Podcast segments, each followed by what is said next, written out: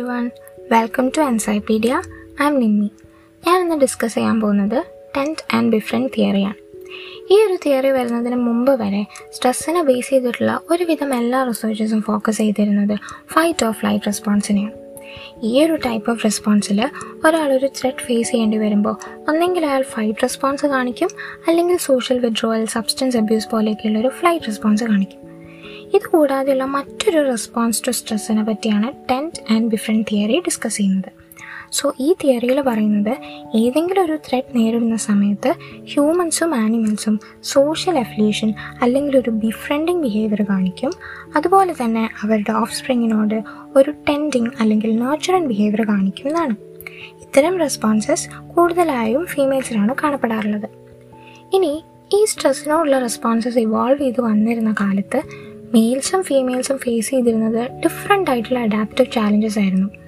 മെയിൽസിന്റെ responsibilities എന്ന് പറയുന്നത് hunting and protection ആയിരുന്നു. അതേസമയം ഫോറജിങ് ആൻഡ് ചൈൽഡ് കെയർ ആയിരുന്നു ഫീമെയിൽസിന്റെ റെസ്പോൺസിബിലിറ്റീസ് ഇത്തരം ആക്ടിവിറ്റീസൊക്കെ ലാർജ്ലി സെക്സ് അഗ്രിഗേറ്റഡ് ആയിരുന്നതുകൊണ്ട് തന്നെ ഫീമെയിൽസിന് സ്ട്രെസ്സിനോടുള്ള റെസ്പോൺസ് ഇവോൾവ് ചെയ്തിരിക്കുന്നത് സെൽഫ് പ്രൊട്ടക്ഷന് വേണ്ടി മാത്രമല്ല ഓഫ് സ്പ്രിങ്ങിനെ കൂടെ പ്രൊട്ടക്റ്റ് ചെയ്യാനാണ് എന്നാണ് ടെൻ ടെൻ ഡിഫറെന്റ് തിയറിസ്റ്റ്സ് പറയുന്നത്.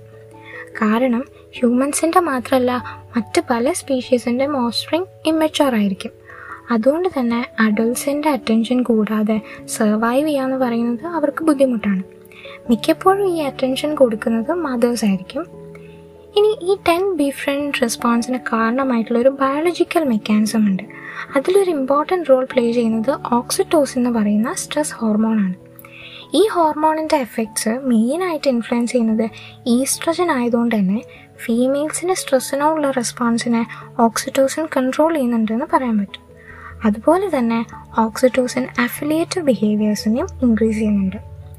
ഇപ്പോൾ സ്ട്രെസ്ഫുൾ ആയിട്ടുള്ള സിറ്റുവേഷൻസിൽ മദേഴ്സ് ഓഫ് സ്പ്രിങ്ങിനോട് റെസ്പോണ്ട് ചെയ്യുന്ന രീതി കാണിക്കുന്നത് ടെന്റ് ആൻഡ് ബിഹേവിയർ തിയറിയിൽ പറയുന്ന പോലെ തന്നെ social responses to stress females ആണ് കൂടുതലും കാണിക്കുന്നത് എന്നുള്ളതാണ്.